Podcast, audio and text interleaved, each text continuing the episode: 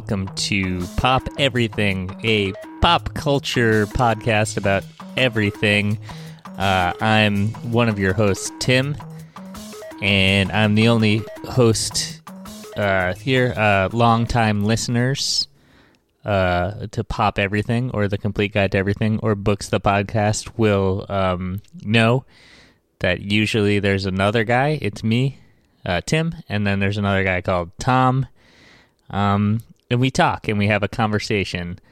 Uh, Tom, unfortunately, um, is down, down for the count with uh, the novel coronavirus, COVID 19.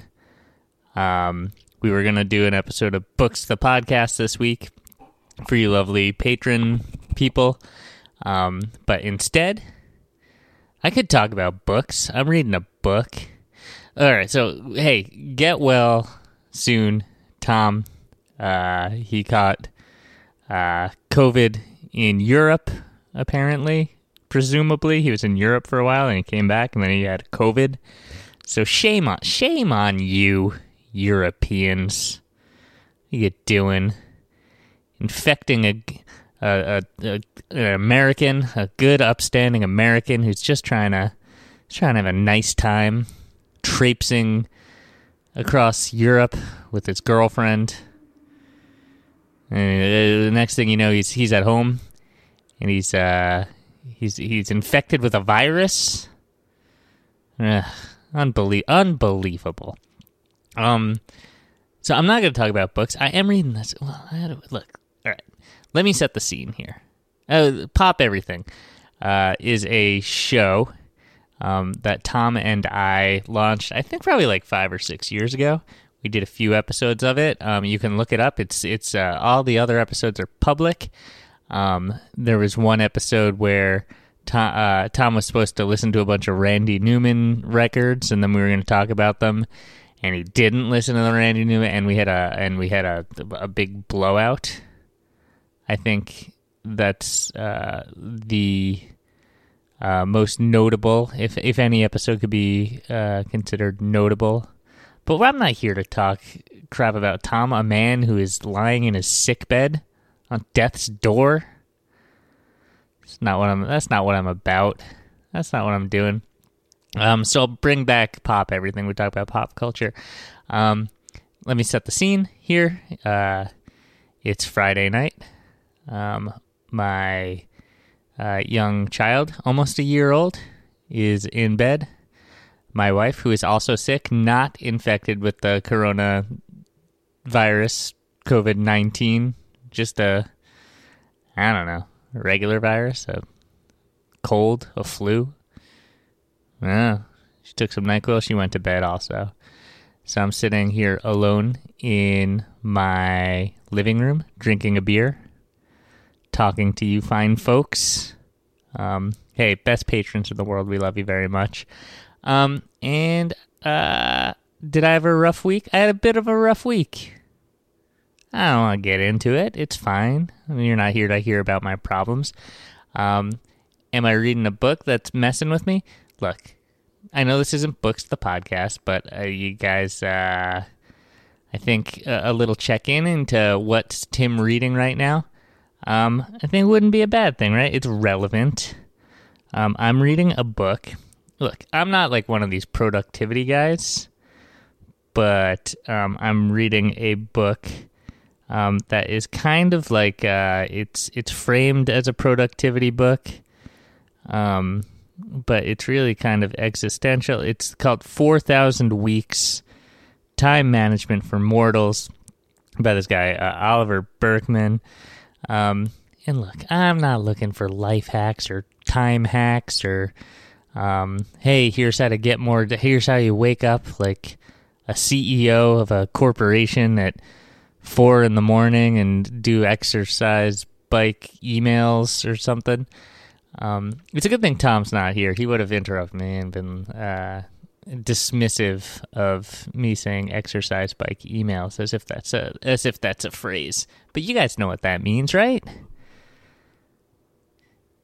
I think it's gotten to the point where when I'm talking, you can I know I'm I'm familiar with the beats of like, oh, yep, this is where Tom. This is exactly how Tom would, uh, you know, try to humiliate me. But again, not here to. Uh, hey Tom, get well soon. We wish you the best. Um, the premise of this book is basically, um, where if you live the uh, average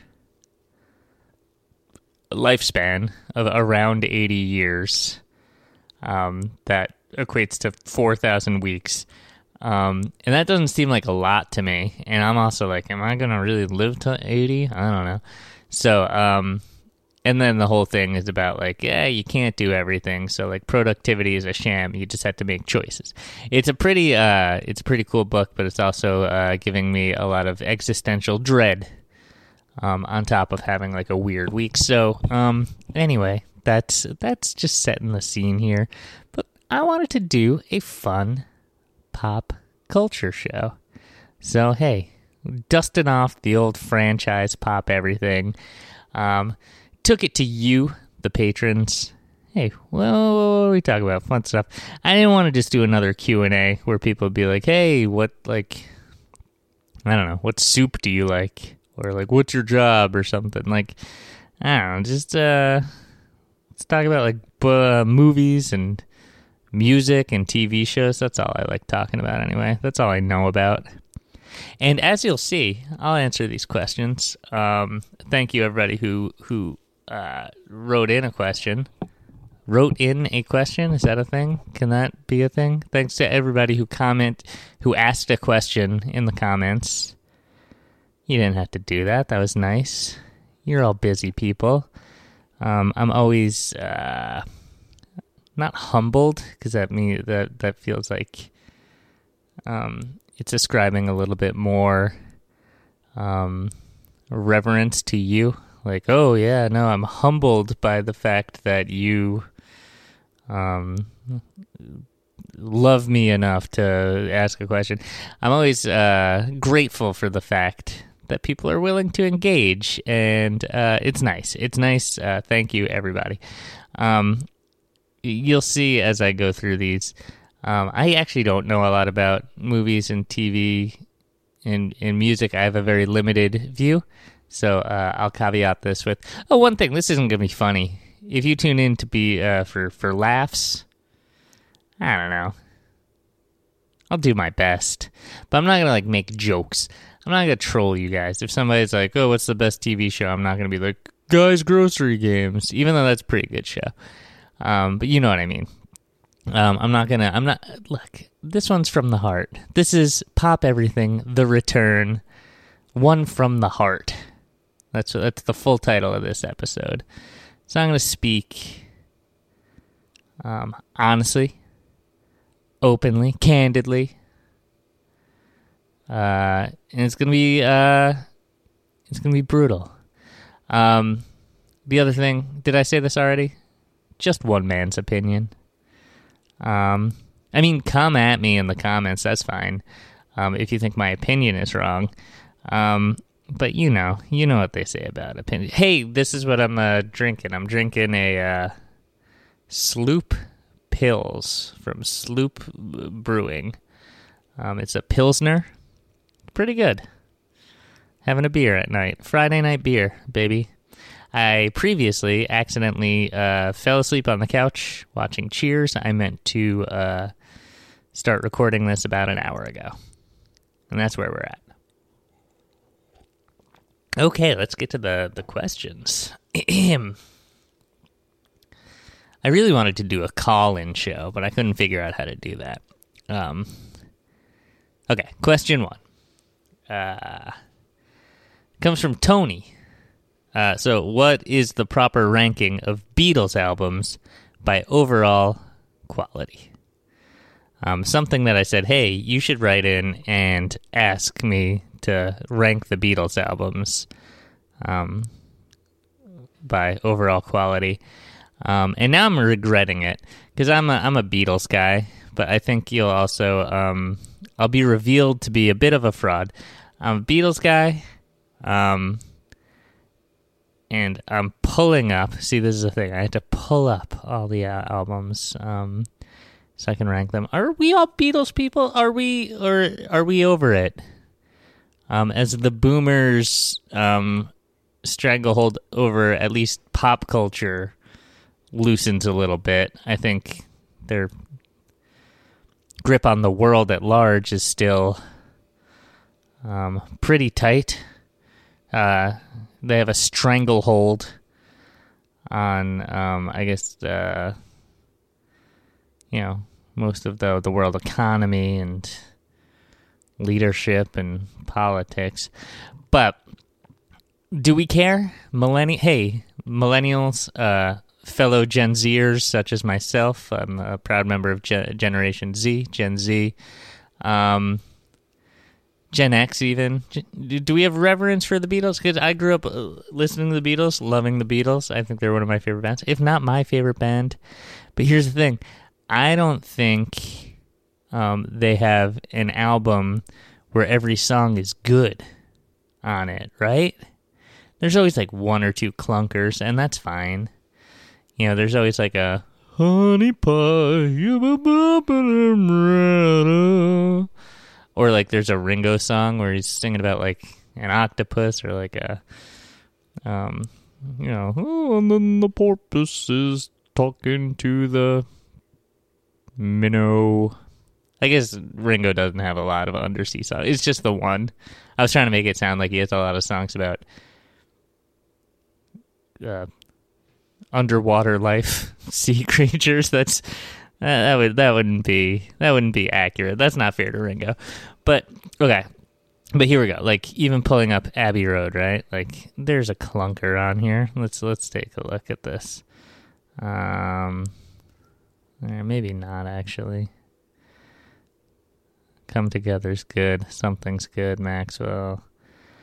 Octopus's Garden. The, the aforementioned Octopus's Garden. We don't need that, right? Sorry. I like Ringo seems like a nice man, but if you put that in like smack dab in the middle of a record, you're just kind of like, all right. You put it between "Oh Darling" and uh, "She's So Heavy," but and then there's just a silly little man being like, "Oh, I'd like to be under the sea." It's cute, cute. I'll play it uh, for a, a child, but come on, it's adult stuff. So starting from the point that there is no perfect Beatles album. And then the other thing that will really out me as a fraud is that my knowledge of the Beatles albums, I only know them like through and through Rubber Soul on. Right? So that leaves one, two, three, four, five full albums that like I'm kind of I'm kind of familiar with Hard Day's Night. I'm kind of familiar with Help. Um, I'm sure I know most of the songs on Beatles for Sale, but I just don't know them as albums. Um, you know what I mean? Like I don't go through it. Look, I'm not. I'm hey, I'm not one of these guys that's like, hey, uh, no, I uh, I bought the the greatest hits. I bought Beatles one uh, and that's all I need. No, I go, I go deep. Best Beatles song, Dear Prudence. We know this, right? I had a nice conversation after one of our London shows with a couple of fellas, and I can't remember their names off the top of my head, but that's mostly because I'm very tired. Normally, I, I'm just terrible with names. Look, you know when someone says they're terrible with names, um, everybody's bad uh, with names, I'm trying to stop saying I'm terrible with names because it just means that like I'm I don't try to remember people's names anymore because I'm just like well I'm bad at it. But like people who are quote good at it, it's not like they're they're magically like oh no I have a special skill where I remember names. I think I think most of them are just like oh no I'm gonna go out of my way and try to remember something, and like we all have the capacity capacity to remember things, right? If somebody's like, remember this combination for a lock because your belongings are in there, you're not just like, I'm bad with numbers, so I guess I'll never have access to my stuff again. No, you remember it. if you go to an amusement park and you need to go on a roller coaster, um, but you can't bring your stuff on the roller coaster, you have to get a locker, and it says like, okay, the locker number is eight four three two, right? You're not going to be like, oh, I guess I'll never see my stuff again. You'll just be like, okay, I had to commit 8432 to memory. So anyway, I'm sorry that I didn't remember people's names. I'm just not um I just didn't make the effort. I'm sorry. Anyway, we had a nice uh, conversation about the Beatles, um, which made me want to do this show because um, I was like, oh, I enjoyed talking about the pop culture that I liked with these people. Um, that was a tangent that didn't need to happen, but here we are. Um, okay, I'm gonna say. so, I'm gonna throw out. This is see. This is this is why it's garbage. This is why Tim's ranking needs an asterisk. Where we're throwing out the first. I'm going by the UK releases, which does not include. No, you know what? It doesn't include Magical Mystery Tour.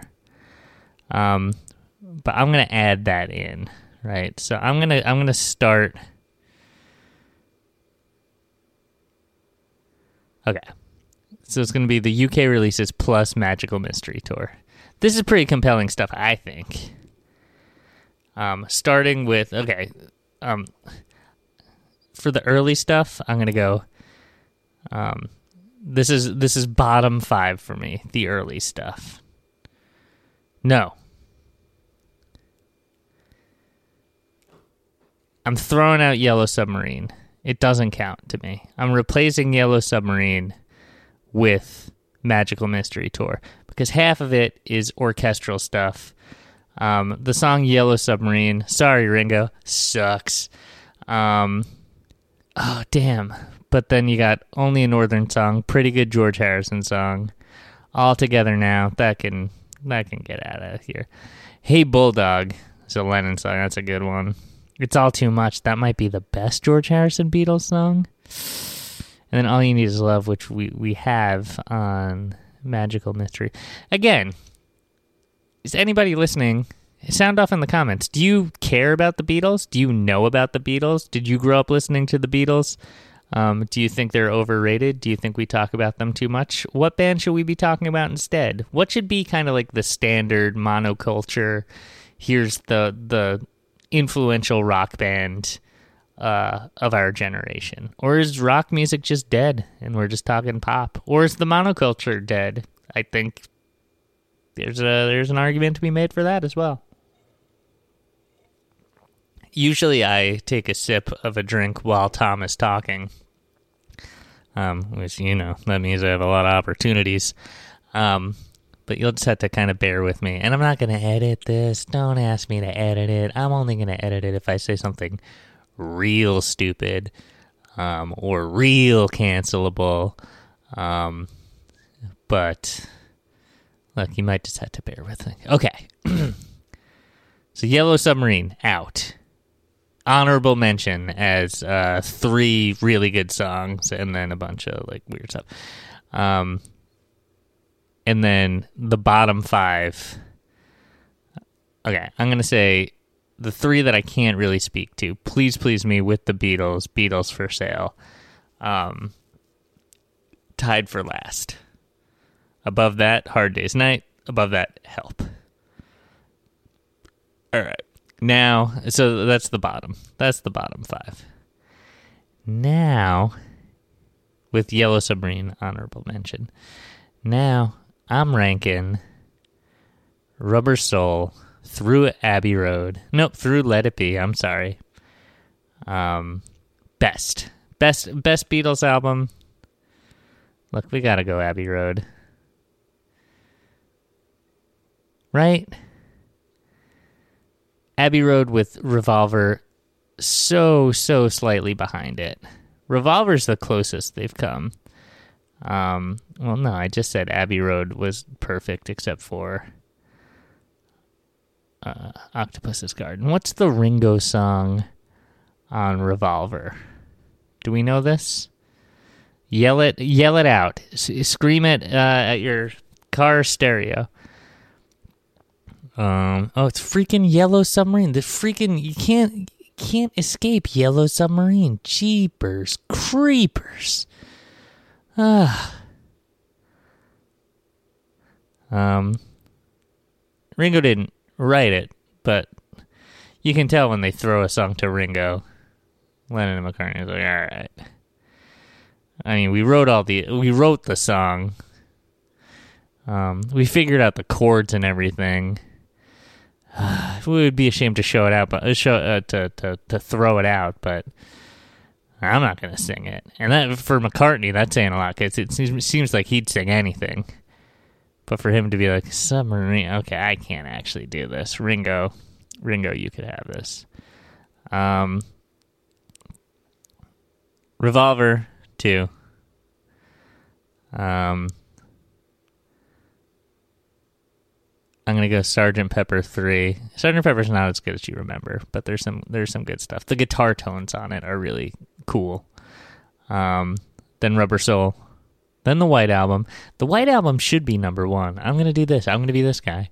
Uh, if they just pared it down to a single album, right? Because there's so much filler on there. Okay, remember, honey pie. The Ringo song is actually pretty good. Don't pass me by. Don't Don't make me blue.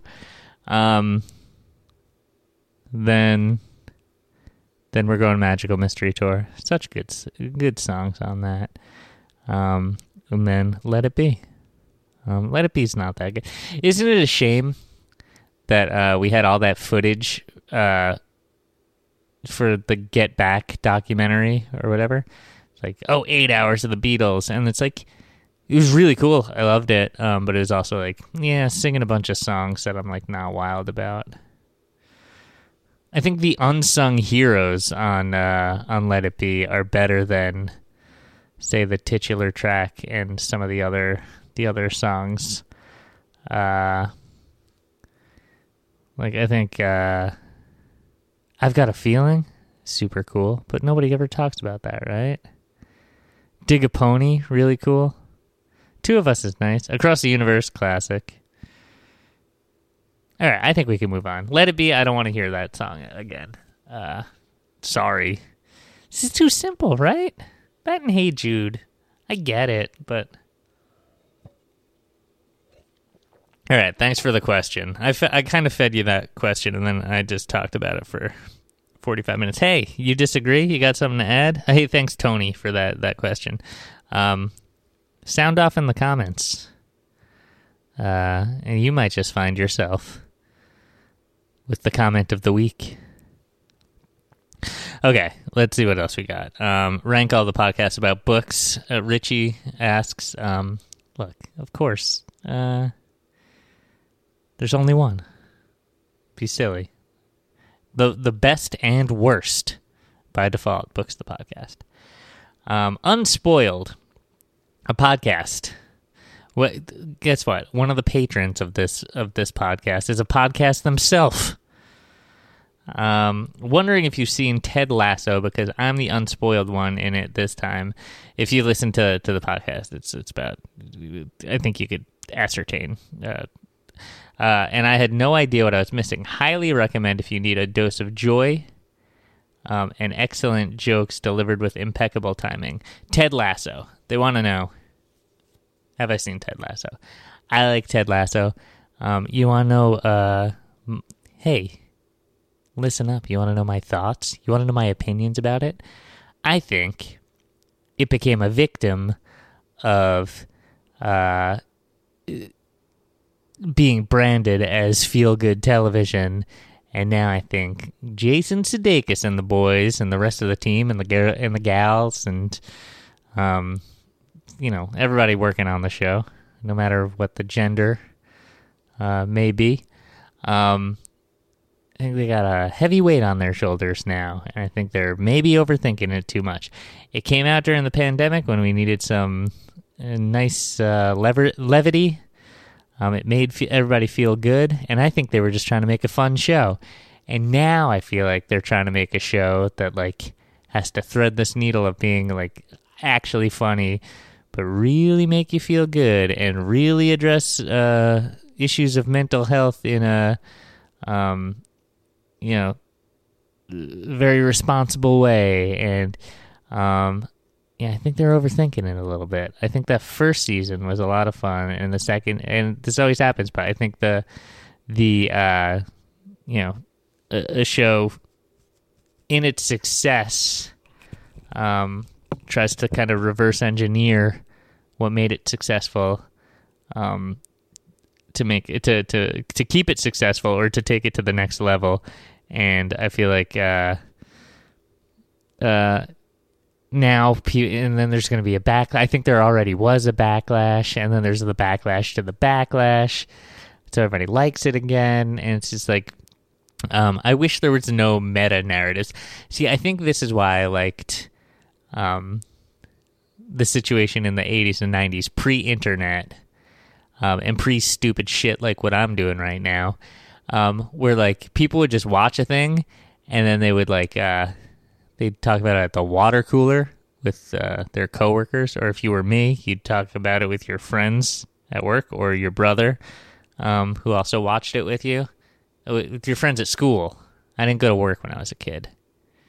I did work at a butcher shop for a little while. I also worked uh, for the parks department for my uh, for my local village. But yeah, I guess we talked about TV shows.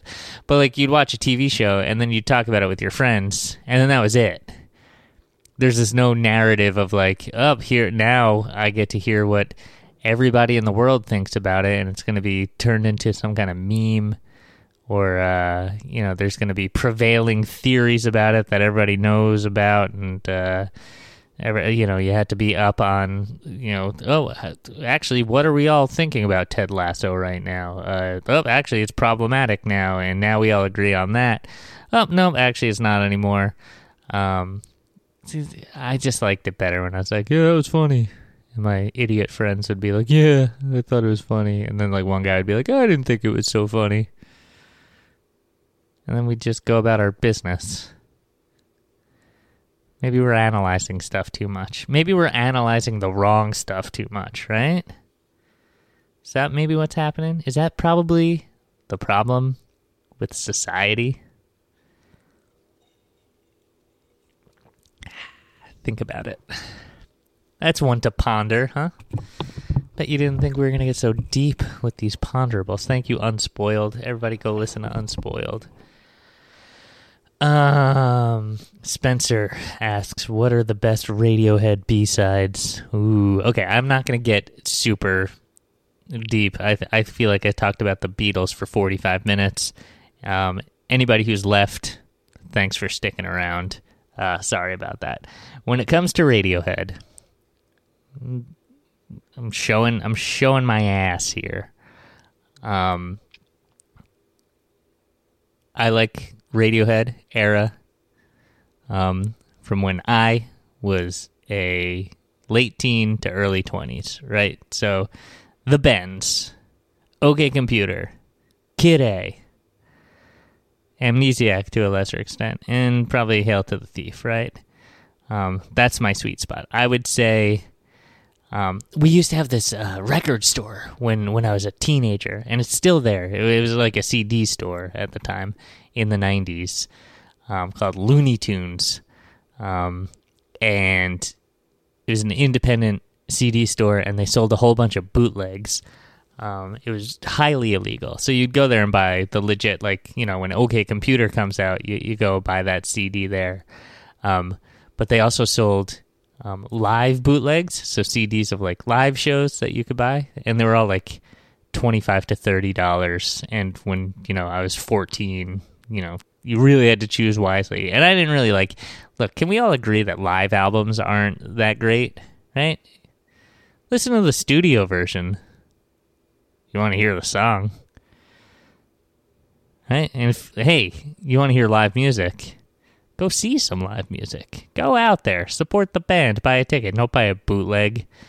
Um, from Looney Tunes, but they would also sell bootlegs of they'd compile all the B sides, and this was like pre Spotify, obviously, um, pre where you can like go out, like you would just hear about, uh, and uh, like in the U.S. they really didn't release singles in any meaningful way, So you'd have to buy imported singles that would have one, maybe two B sides on them, and those would cost twenty five or thirty dollars. Or there were these bootlegs at Looney Tunes that would just like compile all the B sides. So you get like, you know, Radiohead. I got one. I got a CD with all the B sides from um, Pablo Honey, The Bends, and OK Computer you know, it's like 40 tracks or something because there were a lot of live uh, tracks on there too, which I would also skip. But $25 for that, there we go. So I have to say, the OK Computer era B sides um, are the best. Um, that Airbag How's My Driving EP um, with like melatonin. Is that the name of that song? Polyethylene, um, Palo Alto. That era is the best. Um, I think they were try- they were considering making OK Computer a double album at one point. Um, I had to say I bought the Kid A uh, Amnesiac um, special edition that came out. Very nice. Um, but I think the B sides were kind of lacking on that collection because I think they used everything, right? Because like Amnesiac was kind of Kid A B sides, if I'm uh, I know they didn't they didn't want it presented that way, but like the sessions that they put together, I think they were they were trying to make the case that Kid A and Amnesiac, it wasn't like they put out the cream of the crop and then they put out the crap. They they were two separate albums that came from the same sessions that all worked well together, and um, in their opinion, they were all of the same quality. Um, but there were like no B sides there, and then there was one other song from I think the In Rainbows era. Bangers and Mash is that a song? Sound off in the comments. It's the one where Thom Yorke um, played drums live along with Phil Selway. Um, but yeah, Spencer, in my opinion, those are the best Radiohead B sides. Um, all right, Corey asks. this isn't technically pop culture, but hey, whenever I talk about this, and Tom's here, he he tries to um, shout me down. Um, Corey asks any Timbo updates. That's a sandwich, uh, the taste sensation that's sweeping the nation that I developed. Um, no, not as of yet. Um, I noticed a flaw in the Timbo.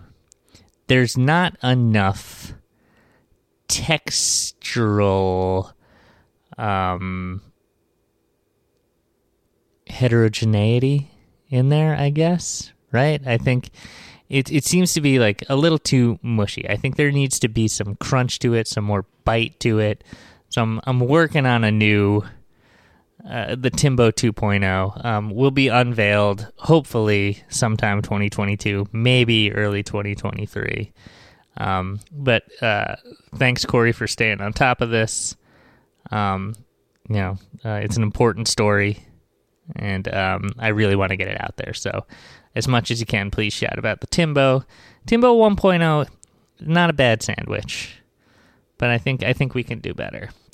And look, if you're not always constantly striving for improvement, then what are we even doing here? So you don't want to just um, stagnate and and uh, just uh, look back and say, "Oh yeah," uh, sitting on your deathbed saying like, uh, "I never really iterated the sandwich." that I developed um, in any meaningful way. And now look at me. Um, spent all the time at the office, with, hanging out with my family, and uh, who suffered? The general public who wanted an even better sandwich. Right? So that's really my nightmare that I'm going to be having those thoughts on my deathbed. So don't worry, we'll uh, we'll get a 2.0 out there for you. Um, Christian asks, uh, I think it's just Christian. Um, thoughts on uh, the Great British Baking Show? I like it. Um, that's one of those shows that like, um, it's just positivity, and that's built in uh, to the premise, to the format. They don't overthink it. They just do what they do. Um, I know people are upset that it's called the Great British Baking Show here in the States um, and not the Great British Bake Off, and they try to make it like, look, I'm no patriotic. Hey, oh, don't say anything about America, but it's the Pillsbury Corporation that you got you got beef with. It's not America writ large. It's uh, Pillsbury uh, food company, one of the conglomerates, probably back in the fifties or something, trademarked the phrase "bake off." So they can't they can't use it for the show. I think that that stinks. Um, Ian asks, "I know you saw Nope recently, the the Jordan Peele film Nope. Uh, no spoilers here, by the way. Uh, where do you rank it against the other two Jordan Peele movies? Good question. I think Get Out will always be number one for me because my expectations were low. Because all I heard was that you should go in and see it um, cold without knowing anything about it. And also, I was like, oh, the guy from Key and Peele made a horror movie. Yeah, I guess I'll, I'll give it a shot. Um, and the only other movie that I had seen that he made was that Keanu movie about the cat, which uh, I think I have to go back and reevaluate. Um, and I know that doesn't count as a Jordan Peele movie, um, but uh, I saw it on a on a plane, and it was an edited version, and every every line was edited. So I was just like, "This movie stinks." It's, they're talking in baby talk, but it was all ADR. It was so anyway. I'd lo- I I didn't know what to expect from Get Out, and uh, it blew me away. I think that's uh, in terms of thrillers. I think that was the most tension filled thriller, and uh, general uh, in general just a novel concept uh, well executed the best thing about jordan peele movies are uh, everything is perfectly executed. And i don't know if that's actually true but like you know it's a, it's a, it's upper echelon filmmaking i think right? Um, so that's kind of how i felt about nope. Um, although all right nope was the first time since um, before this uh, dang pandemic began, uh, Nope was my triumphant return to the movie theater, to the cinema. Um, so my wife and I dropped our child off at daycare, and we were um, we both had the day off, so we went to a noon showing of Nope at the Alamo Drafthouse. Um, and uh, it was nice. So I don't know. I was also like a little nervous and halfway through the movie, my wife got a call um, from the daycare that our son was like sick, but like we didn't have to come pick him up, but they just wanted to let us know that he was like acting weird or something. So like I was preoccupied the whole time, and of course we're at the Alamo Drafthouse. I don't know if you know about the Alamo Drafthouse, but it's one of those uh, places that I love where it's like if they see you pull out your cell phone, hit the bricks, pal, you're out of here. Um, not allowed to. So like I felt bad and I was like, oh, but I really want to see this movie. So like I just asked my wife to like go out into the hallway and take the call so I could watch the movie because I was more invested in it. And I felt bad about that. And then I was like, if daycare called, like, so, oh, like, shouldn't I just like, shouldn't we just go and shouldn't I care? Whatever. I, I did care. I did care. The, the the moral of the story is like, um, I was so put off. And there's uh, the second half of the movie. All I was thinking about is like, I hope my kid's okay. Even though the the, the call from daycare was just like, yeah, he's fine. Just want to let you know, right? Like uh, he's coming down with something.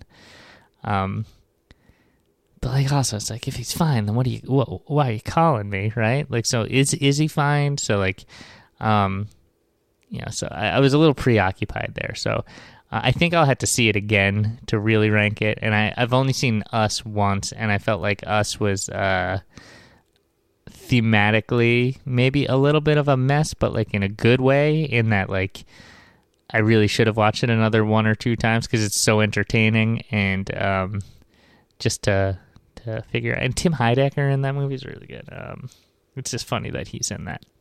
Um, anyway, um, Get Out, and then um, Nope and Us, I really need to reevaluate. Um, but in terms of just sitting there watching a well crafted, well executed, entertaining as hell movie, I think they're all on the same on the same uh, level there. Is that a hedge? Yeah, it's a hedge. Who cares? I just don't feel that passionately about ranking them right now. Taking another sip. You can pause this at any time. I think hearing my voice for like 60 uninterrupted minutes might be um, know, annoying at best. Um, uh, dangerous at worst. I don't know. Um, ben Wilcox asks, uh, the best five album run ever. Um, I reject the premise of this. He wants to know well, what is the best a band that had the best five albums in a row. Um, I think every band has a shelf life. Everybody gets upset when a band breaks up. No, I think everybody's got like three at most really good albums in them. And if a band breaks up, like, what are you gonna force somebody to keep putting out records? Look, it's diminishing returns from Go. Um, the band that most exemplifies this is uh, Arcade Fire, right? First album, amazing. Second album, all right, a little, uh, but it's. Third album, bleh. and then like each one just drops off precipitously from the from the one before. Right? I'm not saying that's the trajectory of all bands, right? I just said, uh, you know, I cited. All right, I'm gonna go. I was gonna go. Uh, the Beatles don't count because I don't think they have a flawless album. So it would have to the the five album run would need to include a flawless album. And what are flawless albums? Let's work backwards from here. OK Computer, flawless album. Um, Wilco's A Ghost Is Born, flawless album. Hell, maybe even Yankee Hotel Foxtrot is flawless. Um, D'Angelo Voodoo, flawless album. But what? He's only got three albums, so like, you know, he doesn't qualify. Wilco, if we start, maybe if we started being there, being there, Summerteeth, Yankee Hotel Foxtrot, A Ghost Is Born, Sky Blue Sky. That might be the closest that we get. Maybe the or Radiohead, the Bends. See, can you tell I'm a white guy in uh, in middle age? It's like is the best five album run Wilco or Radiohead? Those are the only two I'm considering. Um, but yeah, the Breeders have. I think Last Splash is a flawless album, but Title TK, first half of that album's really good. Kind of fall. Let's let's be honest with ourselves. Kind of falls apart on the on the back end, right? Am I wrong? Sound off in the comments. Um, and then what's after that? Mountain Battles. Pretty good album. And then I can't remember the name of the, the newest one, which probably disqualifies it from being uh, class. So where would we start with Radiohead though? The Bends. So the Bends. Okay, because I'm not including Pablo Honey. I've never even. Can I tell you something? I love Radiohead. I've never even listened to Pablo Honey all the way through. Sound off in the comments. Uh, do you care? Probably not. So we're going Bends, OK Computer, Kid A. I said this before. Amnesiac, Hail to the Thief. Maybe. I still think the Wilco runs. I'm, I'm going to say the Wilco run. I'm going to say being there through Sky Blue Sky. Because there's a lot of variety there, too. Not that there's not variety in, uh, you know what I'm saying. Ooh, okay. Dominic asks Tom Hanks recently said in an interview he was in four pretty good movies over the course of his career. What is your Mount Rushmore for Hanks? My Hanksmore.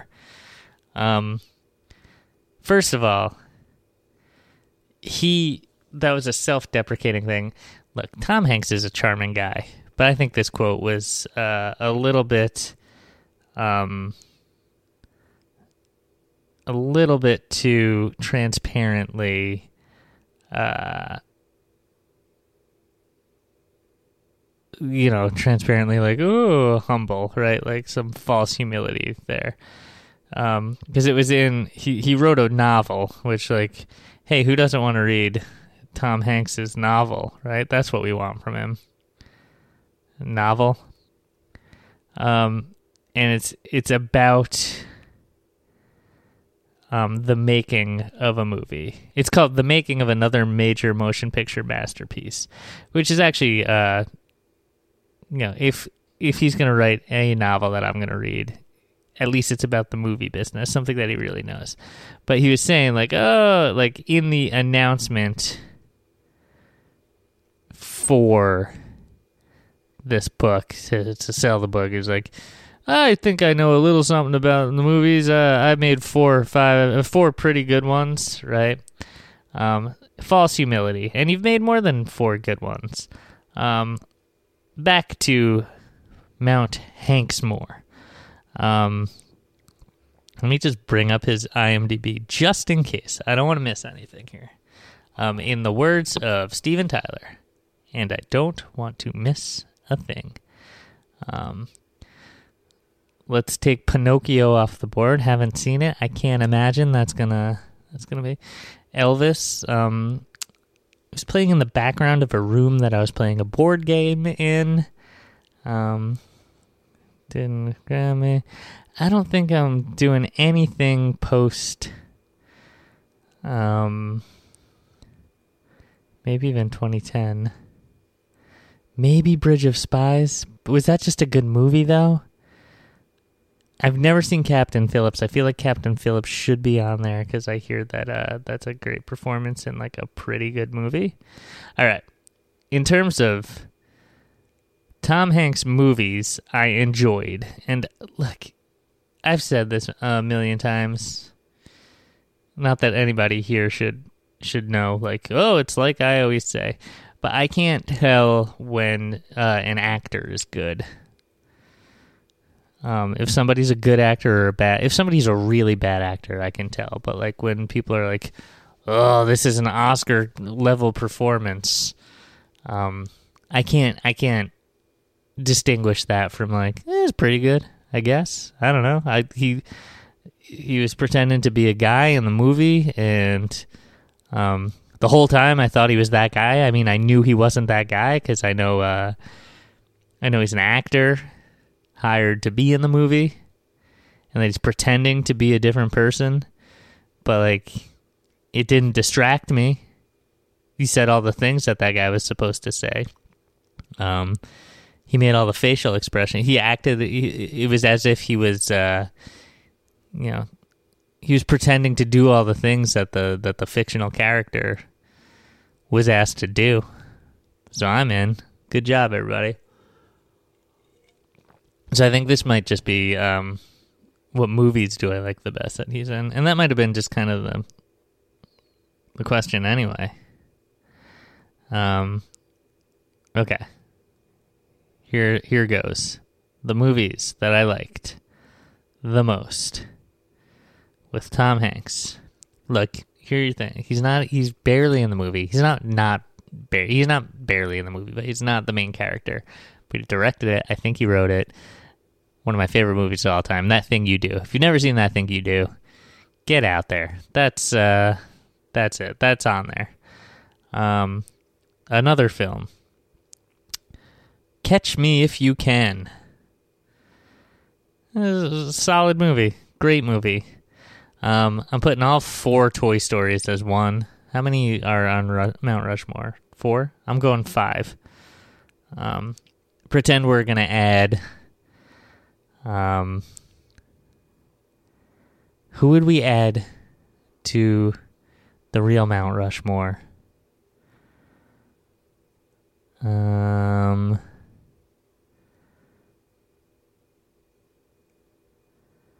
one of the presidents. Clinton, no. Neither of the Bushes. Right, we're not adding another president to, to, to Mount Rushmore. And isn't it weird that we're like, oh, who's your Mount Rushmore? To be like, do we all agree that these four guys are good guys? I don't know. Um, I'm either going to put The Money Pit. Um, if you've never seen The Money Pit, it's uh, it's from 1986. It's Tom Hanks and I believe Shelley Long. And they're fixing up a house um, Big was good. The Burbs was good. There's it's uh, Hanks more needs more than four. Um, Apollo 13 was good, a little too soft. That thing you do, all the Toy Story says one. Um, Catch Me If You Can. Number four. Going Money Pit. That's it. That's Hanks more. Um, and Bosom Buddies, honorable mention. I know that's uh, that's just a TV show. How we doing here? Sound off in the comments. Uh, normally Tom would also be talking. It'd be more of a conversation. Not sure if I made that clear. This is uh, weird.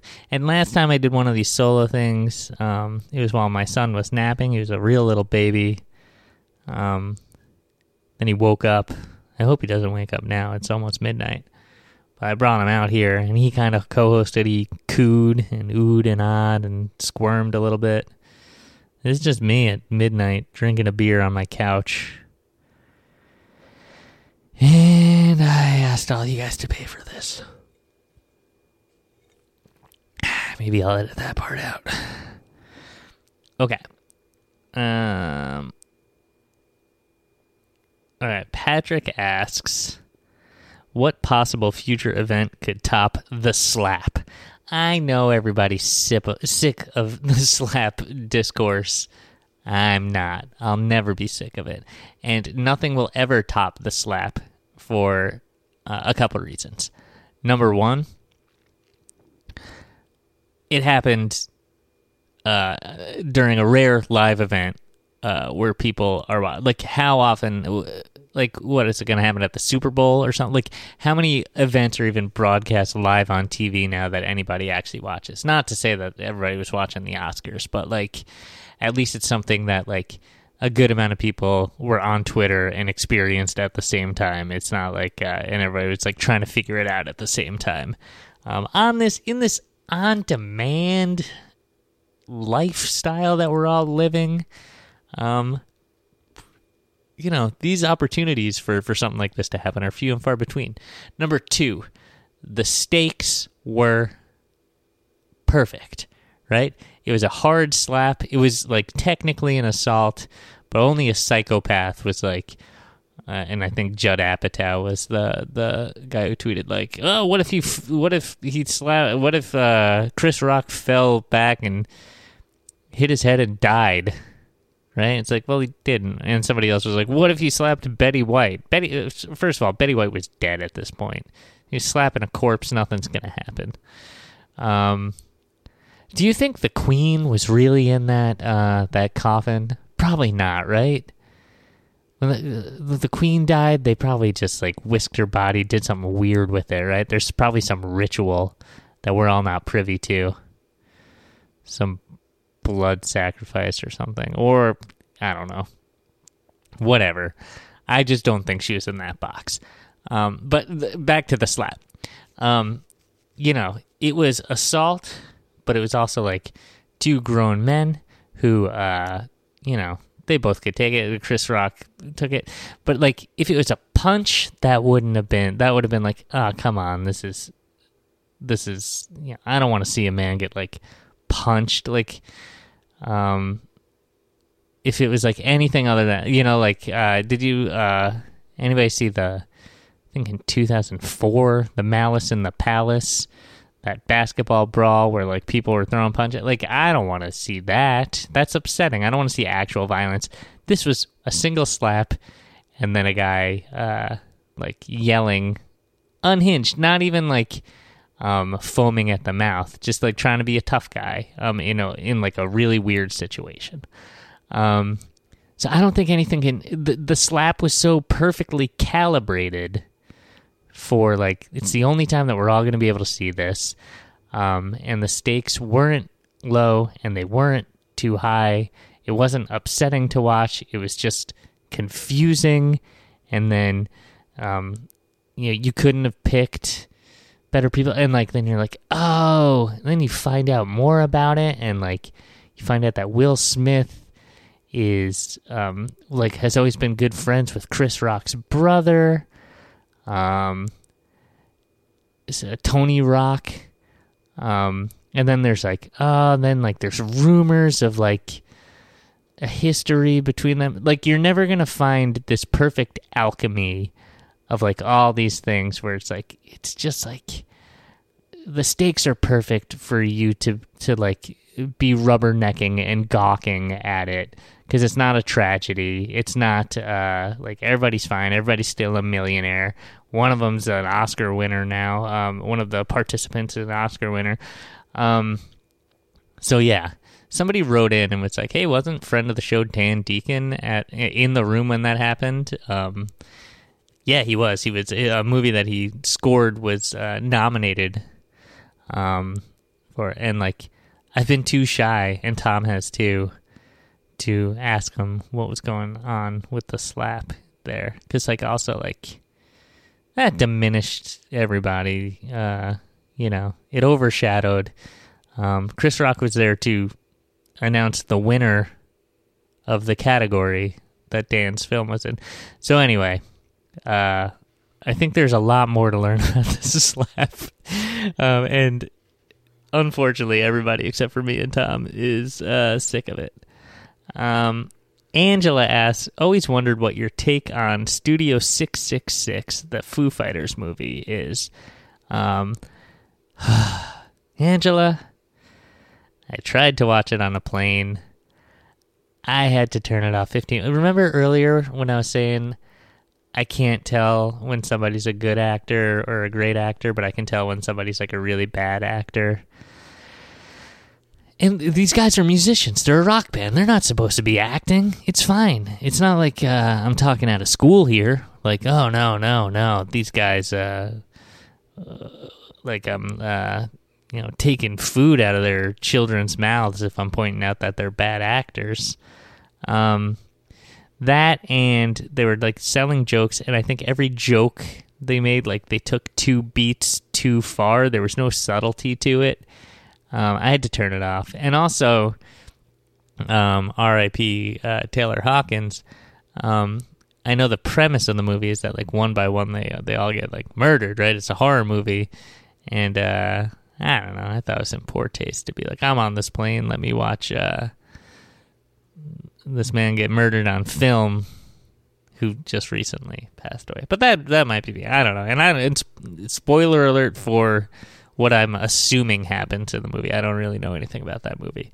Um, long story short, and also with the Foo Fighters, they want to pretend like this guy Rami Jaffee, this guy that plays keyboards, is actually an integral part of this band. Like they they make him like, oh yep, he's just like the sixth member or whatever, the Foo Fighter, and like he's there, he's in this movie, he has lines, and like I don't know, you've seen these like you've seen them play Everlong, right? Uh, they've they've been going around playing Everlong in every uh, talk show. They've been, and it's like he's out there, he's banging on the keys. Do you ever hear what what that guy's doing? I don't know why this guy's in the band. What's going on? I think he was in the Wallflowers at one point. Anyway, he seems like a nice enough guy. It's just a confusing band. They have three guitarists. Um, yeah, I don't know. Um, Jeff asks a good question. In terms of pop culture, what are your what are you most excited to share with your son? Um, and same question for your wife. She's she's uh, like I said, she took Nyquil. She went to bed. Um, she's not going to answer that. Um, there are things that I have thought about that I am excited to share with my son, but I'm also uh, I, trying to be cognizant of the fact that ooh, his experience with these things um, are not going to be the same as my experience with these things. It's movies, books, music, whatever, TV shows that I love. Um, to some extent, I love them because of um, you know the circumstances in which I came across them. Right. Uh, one thing that I'm really excited to for him to, uh, to for me to, to, to share with him is Calvin and Hobbes, the comic strip, um, which I love, which I think is phenomenal. But like the way that I came to know Calvin and Hobbes was, you know, they printed a new strip in the, the newspaper every day. And it was kind of fun. Like, I have fond memories of, like, opening up the newspaper and like it was like oh let's see what adventures uh, this little boy's going on today with his with his uh, pet tiger his friend. Um, and like i think there's uh, there's a lot of depth to those um, to the that i didn't appreciate but like i got the big treasury of the complete calvin and hobbes but like he's not going to experience it that way. And also like um I discovered that on my own, so that was like a thing that I had, right? Um, there was stuff that my dad and my mom showed to me that I like the Beatles for one that they shared with me that I have fond memories of. But then there's bands like the Foo Fighters that I just talked about at length, um, where you know I discovered them myself. I had my own like so like I have to understand that if I show him the Muppets Take Manhattan, a movie that uh, I love more than life itself, um, he he might be like, okay, yeah. He might not like it. He might be like, yeah, cool, dad, like puppets, whatever. And then he'll discover some weird piece of something weird to me that might be mainstream in 2026 or whatever um, that like I'm gonna feel no attachment to, and that's gonna be the thing that's most special to him.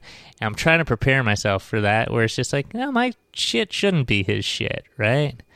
Um, I want. i have been playing a lot of music for him because uh, he dances around and stuff um, when music comes on. Um, so I'm trying to like give him a good, like every day, every morning, um, while we're getting ready for daycare.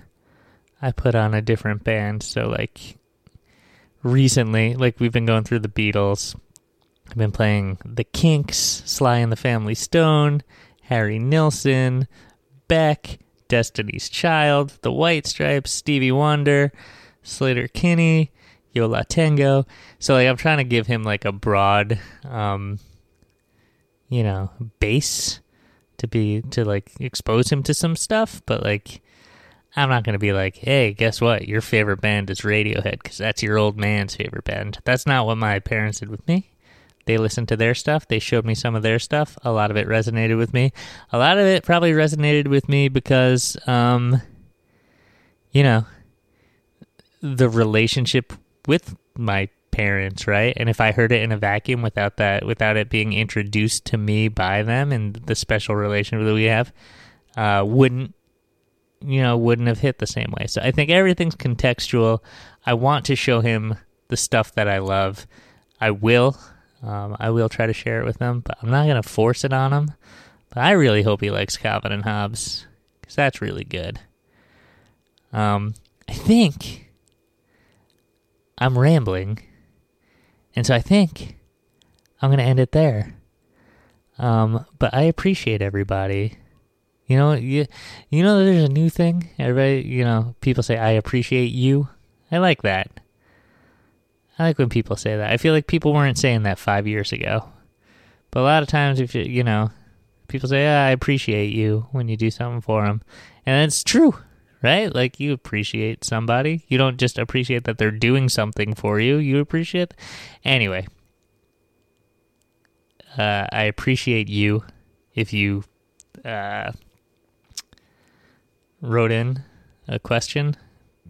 Did did I change that phrasing before? Did did we agree that that wrote in a question is a weird thing to say? Um, whatever. If you're listening, if you're a patron, uh, I appreciate you. Um, thank you for being patron. We love you very much. Um, Tom will hopefully be. Hey, get well soon, Tom. Because uh, I don't think anybody wants this to happen again next week. Even though I have a lot of questions left to go through. Um, maybe we'll uh, maybe we'll do another one of these. Um, sound off in the comments. Be brutally honest. If this sucked, just be like, please don't do this again. I'm paying for this. Um, but we'll get back on track. We'll get back on track. Um, once Tom, Tom, hang in there. You'll beat this thing, buddy. You can do it. Um, hopefully, I know I said this last week, but hopefully, next week we'll return, the triumphant return of Books the Podcast. But until then, thank you so much for being a part of Pop Everything, the return. Do it, Rockapella.